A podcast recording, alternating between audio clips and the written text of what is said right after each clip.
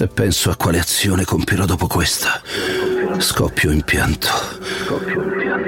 Ucciderò i miei figli. Nessuno potrà salvarli. E dopo aver distrutto tutta la casa di Giasone me ne andrò da Corinto, via da quest'atto empio che ho osato compiere. La strage dei miei figli amatissimi. Sia come sia. A che serve vivere? Non ho più patria, non ho più casa e alle sventure non c'è rimedio. Queste le parole di Euripide nella sua tragedia Medea. Ogni qualvolta una madre viene accusata di aver ucciso il proprio figlio, si richiama e si analizza non sempre a proposito la figura Medea.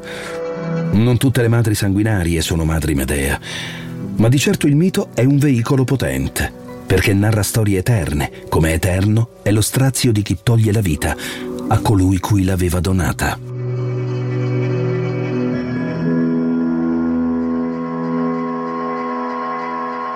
Negli ultimi vent'anni l'opinione pubblica ha assunto una sconcertante consapevolezza. Le madri possono uccidere i loro figli. I mostri esistono, sì, e possono indossare i panni di una madre. Sentenza quest'ultima divenuta nell'ultimo ventennio mai così inappellabile. Che cosa alberga nella mente di una madre che si macchia del sangue del suo stesso figlio.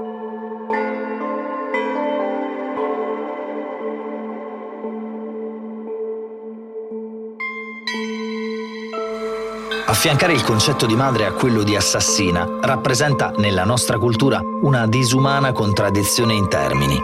Figlicidio e infanticidio sono crimini indubbiamente ad alta visibilità sociale, suscitano rabbia, timore e sono capaci di scoperchiare silenti fantasmi. Ma quanta follia c'è nella mente di una madre che sopprime una vita che lei stessa ha generato?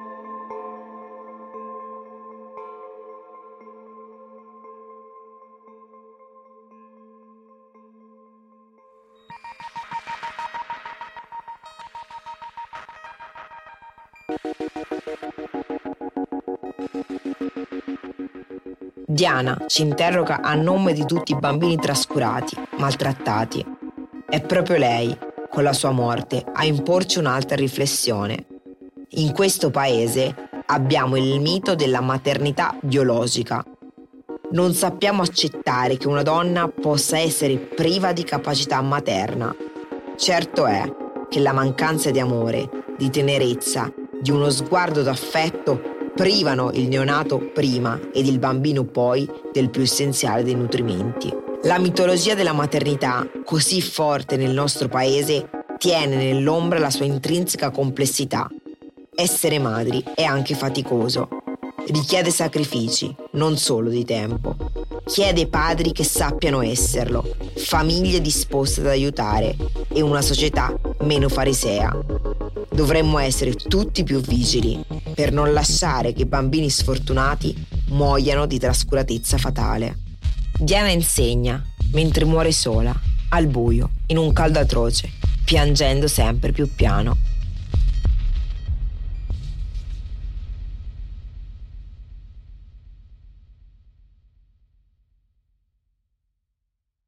L'estate del 2022 verrà ricordata per la mostruosità materna che l'ha contraddistinta.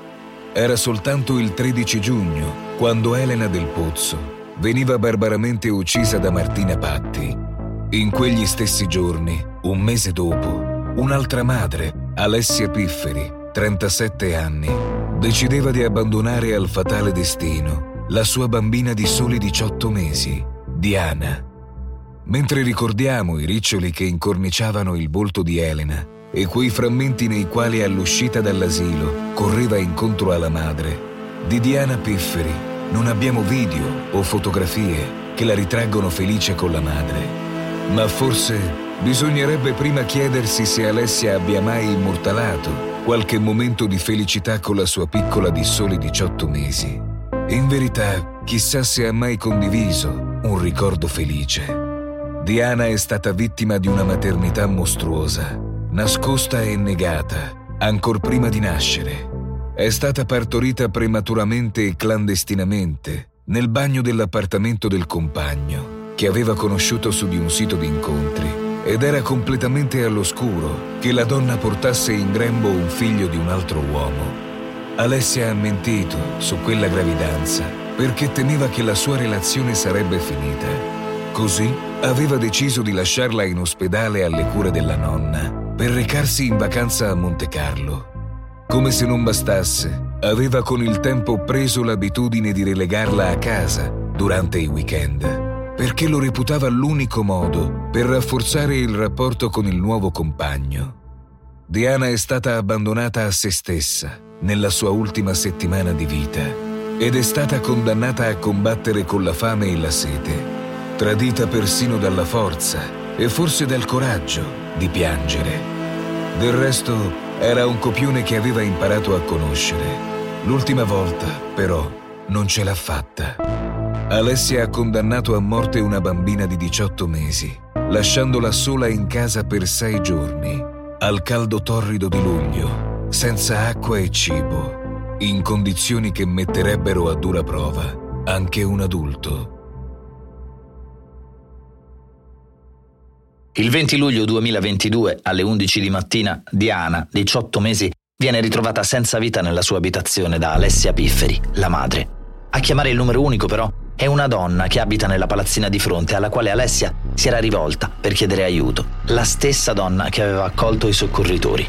Alessia Pifferi, al loro arrivo, era seduta sul divano, sul suo volto nessuna lacrima. Anzi, agli operatori sopraggiunti aveva iniziato a raccontare di aver lasciato la bambina alla babysitter nei giorni in cui si era assentata da casa. Una babysitter, Jasmine, con la quale era rimasta in contatto attraverso videochiamate per sincerarsi che Diana stesse bene. Probabilmente già un tentativo di depistaggio. Ma non si era limitata a raccontare soltanto questo. Resasi conto della gravità della situazione dopo che le erano state somministrate alcune gocce di Valium, aveva detto testualmente ho sbagliato a fidarmi della babysitter, mi sento in colpa, ma non sono una delinquente, non sono una cattiva madre, non voglio andare in carcere.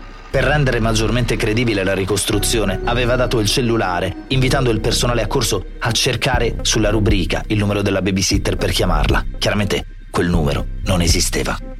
Diana si trovava sul lettino in camera da letto, indossava un vestitino giallo, era senza pannolino ed era tutta bagnata. Alla domanda sul perché fosse bagnata, Alessia aveva risposto che appena rientrata in casa aveva posato i bagagli e le aveva dato da bere, pensando che potesse aver sete. Una versione subito poco credibile. Il personale sanitario aveva constatato la mancanza di urina e feci nelle vicinanze della bambina, sempre presenti quando interviene un decesso. Potrebbe significare che Alessia abbia deciso di lavare la piccola Diana prima di chiamare i soccorsi. Forse un tentativo di ridarle dignità o la volontà di fornire una versione alternativa dei fatti. Non lo sapremo mai. La casa era comunque perfettamente in ordine e pulita. C'erano pochissimi giochi e sulle pareti erano appese foto di altri bambini, forse parenti della donna, ma nessuna foto di Diana. Al contrario, invece, come sfondo sullo smartphone, Alessia Pifferi aveva proprio un'immagine che la ritraeva con in braccio la bambina, al parco. Accanto a lei un uomo, forse il compagno. Un dato che può essere ritenuto coerente con quell'immagine che la donna cercava di dare di sé, quella di una buona madre in quanto psicologa infantile, anche se in realtà non lo era.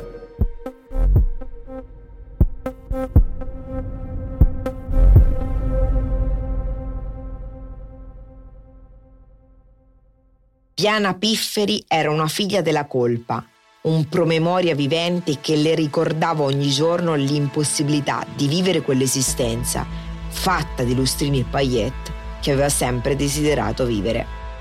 Con lei, Alessia, aveva una relazione ambivalente e problematica. Aveva scelto di relegarla alla periferia della propria esistenza. L'aveva emarginata e quasi nascosta l'aveva abbandonata a casa da sola più volte in passato, prove generali di una tragedia annunciata. Alessia Pifferi si è rivelata una donna totalmente affetta da impermeabilità emotiva. Nessuno ha capito e di conseguenza nessuno ha chiesto aiuto per lei. Una mamma di fatto, ma non nei fatti. In scenari come questi, pertanto, se non si esterna la necessità di supporto anche emotivo, è quasi impossibile riceverlo, anche in forza del radicato costrutto sociale che se sei mamma devi essere a tutti i costi felice. E questo vale per ogni estrazione sociale. Ricordate la polemica esplosa sui social contro l'influencer Paola Turani? La modella è stata bersagliata per aver condiviso con i suoi follower la stanchezza e le difficoltà connesse con l'essere diventata mamma, bella, famosa e ricca. Per il sentire comune, caratteristiche che mal si sposano con le difficoltà quotidiane connesse alla crescita di un figlio. Alessia Pifferi ha manifestato la volontà di partecipare al funerale di sua figlia Diana. Dietro quella volontà, però, non si è celato alcun tipo di pentimento né spinta interiore dovuta al rimorso. Al contrario, è stata frutto dello spirito conservativo di Alessia. Contrariamente a quanto si potrebbe o si vorrebbe pensare, in un caso simile essere presente avrebbe consentito alla donna di instaurare un distacco emotivo rispetto all'accaduto. Un distacco fondamentale per negare, prima di tutto a se stessa, ciò che aveva commesso.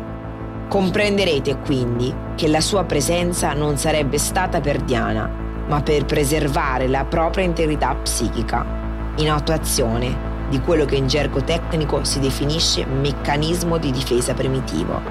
Un meccanismo che consente ai soggetti di non riconoscere una volontà, un desiderio e nei casi come questo anche lo stesso agito.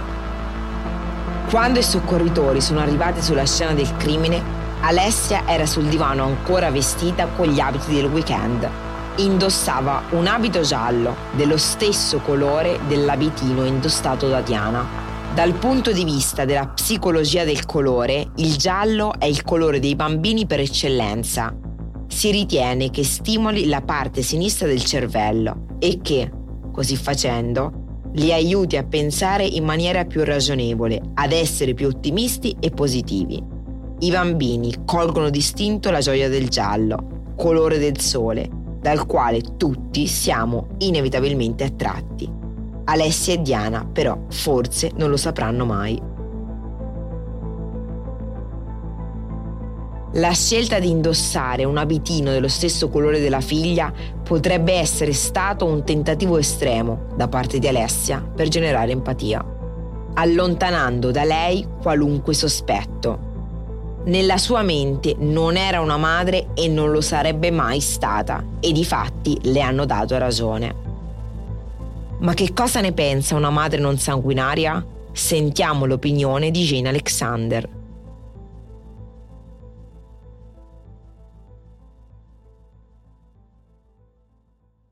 Forse perché è così recente, ricordo benissimo la storia di Diana e Alessia, sua madre. Ricordo di aver pensato, ma come si fa a fare una cosa simile? Eppure riascoltando la loro storia, sono colpita dall'assoluta e totale voglia di ignorare la figlia, ma di comunque mantenere le tanto importanti apparenze. Per quanto riguarda le donne che attaccano le altre donne, avrebbero bisogno di un podcast tutto loro, le haters. Ma ho paura che poi daremmo loro troppa importanza. Alessia, secondo me, aveva un disperato bisogno di essere amata, tale da farla estraniare da sua figlia, che forse le ricordava un uomo che l'aveva fatta soffrire, uno dei tanti.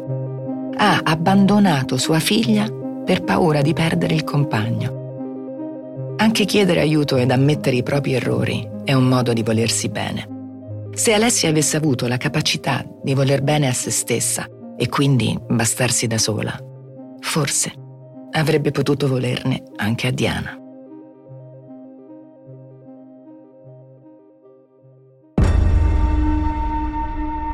Io sono Anna Vagli e questo è Disumani.